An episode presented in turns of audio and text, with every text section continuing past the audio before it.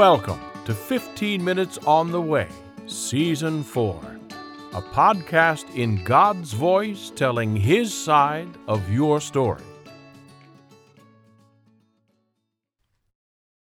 The heroes, or rather the heroines of our last episode, Deborah and Yael, are quite obviously not men, which, according to their habitat standards, strictly excludes them from anything but housework and childcare and certainly excludes them from the weighty affairs of state.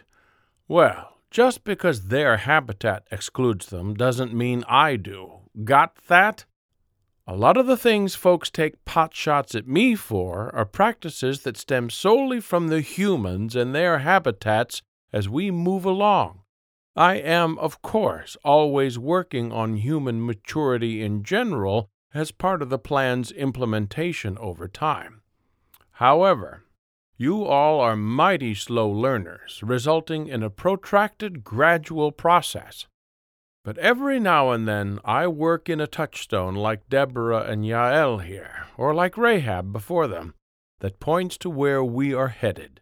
You know, that part where men and women are both created in our image with equal beauty and favor and all. So take a tip from Deborah and Yael, and dare to step outside your habitat's strictures when you're following my call. Back to Judges. In quick order, the book establishes that cycle of faithfulness, then faithlessness we've seen and talked about before, and we'll see and talk about again over and over. Israel is like someone who just can't stay on a diet, but doesn't want to be overweight. They'll diet a while, lose the weight, then start thinking they can reward themselves with an extra snack or two because they're doing so well, and they'll lose their discipline entirely and gain all the weight back, and it's a vicious cycle. You know that cycle, whether your battle is with food, drugs, drink, porn, social media, whatever. Sin is insidious by nature and knows the temptation is most successful when it starts small. Just one scoop of plain vanilla ice cream. Just one more spoonful of whatever dish, whether it's real or metaphorical, that you hear gently calling your name. Yes, it's a bit of an oversimplification, but it's a manageable metaphor for Israel's journey. So Deborah, Barak, Yael, and Israel have victory over Sisera and Jabin, and the nation syncs up with me and stays plugged in for another nice round forty years.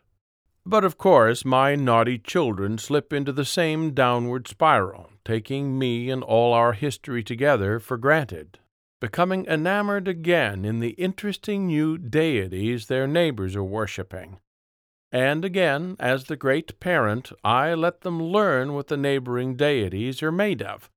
If they're so enthralled by their neighbors, in this case neighbors from due east, then I'll let them get a real good look at them. When I withdraw my supernatural protection from Israel's eastern boundaries, the Amalekites and Midianites sweep in on regular raids. Uh, these Midianites would not be the Kenites, though they originally came from Midian. The rest of the Midianites, uh, the ones who stayed home to guard their territory, have no soft place in their heart for Moses' people any longer. Clearly. Hence the raids. They're like locusts and grab everything and anything they can grain, livestock, sports equipment. It's so bad that the Israelites have to hide their goods and animals in caves and thresh their grain in unlikely places if they're going to have any for their own sustenance. Now, we've shifted to Judges 6 now, which sets the stage for the next judge in this period, good old Gideon. Things have gotten so bad that, in order for his family to have bread, Gideon's beating out their wheat in a wine press, the last place you'd look for wheat. And nobody's making any wine these days, so the wine press is actually a pretty clever place to cover up your threshing.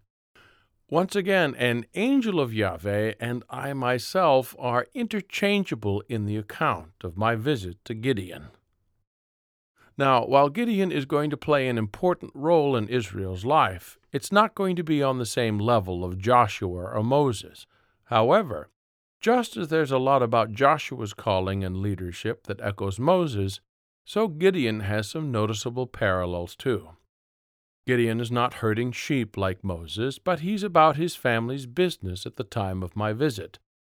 Also, once I put forth my official, You're the one to deliver Israel from their enemy, Gideon's first reaction echoes Moses. Who? Me? You don't want me. Moses pointed to, among other things, his poor speech when I was telling him he'd deliver Israel from Egypt. Now that I am telling Gideon he'll deliver Israel from Midian, the wheat beater says, But I'm the scrawniest kid from the scrawniest family in our entire tribe of Manasseh. To prove the veracity of my presence and promise, I gave Moses a few signs involving his staff and skin the snake and leprosy, remember? Likewise, I assure Gideon here with a sign, uh, not the one you're thinking of yet. After our initial conversation, he asks me to hang around until he comes back. Then he goes away. He takes his sweet old time before coming back, but only because he's been cooking a goat and unleavened bread for me, complete with a pot of gravy. He thinks I am a lesser being still and expects me to eat it, but I have him put it all on a flat topped rock and tell him to pour the gravy over all of it, and everything's good and soaked. So when I reach out and touch the food with my staff, the fact that fire springs up from the now very wet rock and eats up all the soaking wet meat and bread, it's clear that this was no spark from the rock's flint episode, but a bona fide supernatural carbonizing event. Gideon recognizes my presence and figures he's next to be toasted, so to speak, but I extend my peace to him, and he puts up an altar to me there and then. And speaking of altars, my first order of business for Gideon has to do with another altar. Before that, though, think about this. Altars are obviously intrinsically symbolic things that point to the deity that's worshipped at them.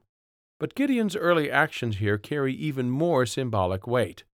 His first action is to raise an altar to me, symbolizing a return to worshiping me alone, Yahweh, the one who delivered Israel from Egypt and did everything else worth remembering.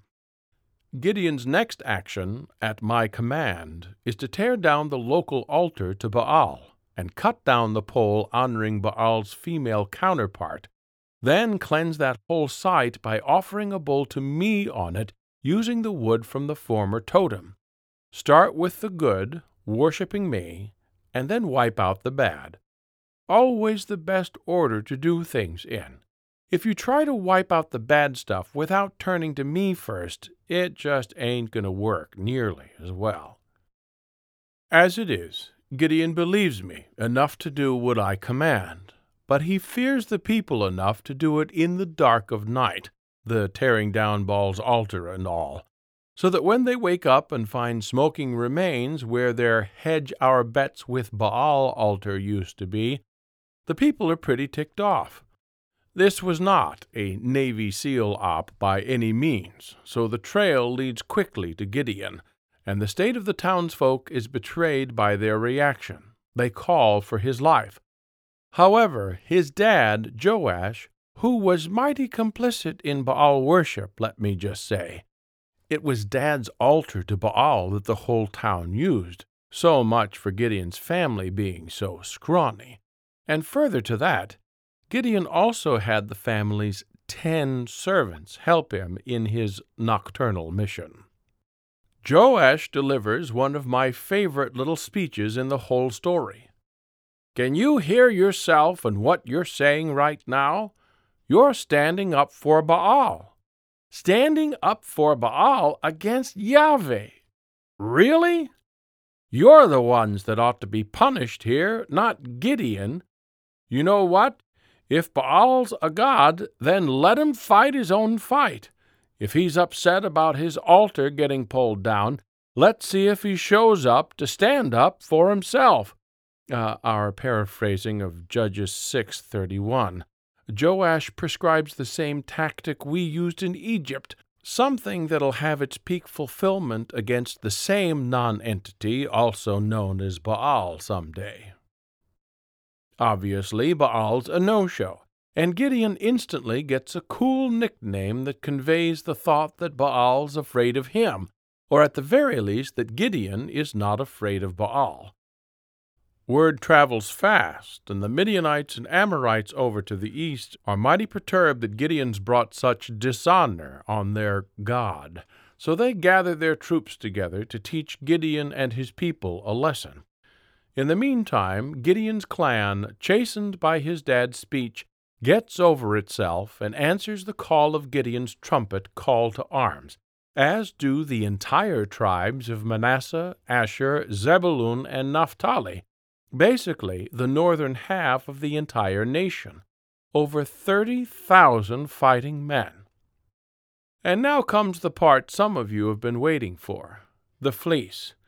In spite of the sign and success I've given him so far, Gideon is facing a bit more than dealing with locals upset by his sanctified vandalism. He's stepping into war here. Just to make sure I am with him, then, he asks for another sign. I gave Moses more than one, so Gideon gets a pass here too, though I have to admit that, like any parent, having to repeat myself to Gideon, or anyone for that matter, riles me. Riles me quite a bit. Gideon is not going to be victorious in the coming battles because I jump through the fleecy hoops he's about to set up for me. He's going to be victorious because I already said I would give him the victory. So as you listen on, please do not search for some equivalent to Gideon's test that you can pull on me in your context. If Gideon is any kind of example in what follows, he's a bad one. Don't get me wrong.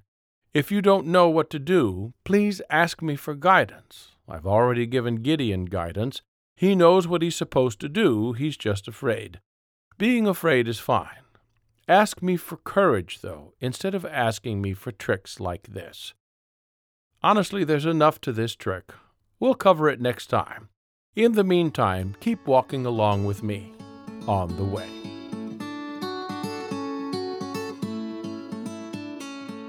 Thanks for listening. We hope this episode has been a blessing to you. We've got a lot of wonderful ground to cover in future episodes. If you'd like to support what we do, share this with your friends.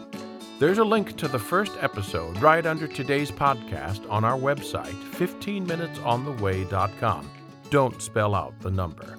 And feel free to give us a review on iTunes or on Facebook. 15 Minutes on the Way is sponsored by the Oak Haven Church in the Barn in Oshkosh, Wisconsin. Alexander Zadoyani writes our theme music at smartmediamusic.com. Kenny Eicher designs our website art, kennyeickerart.com.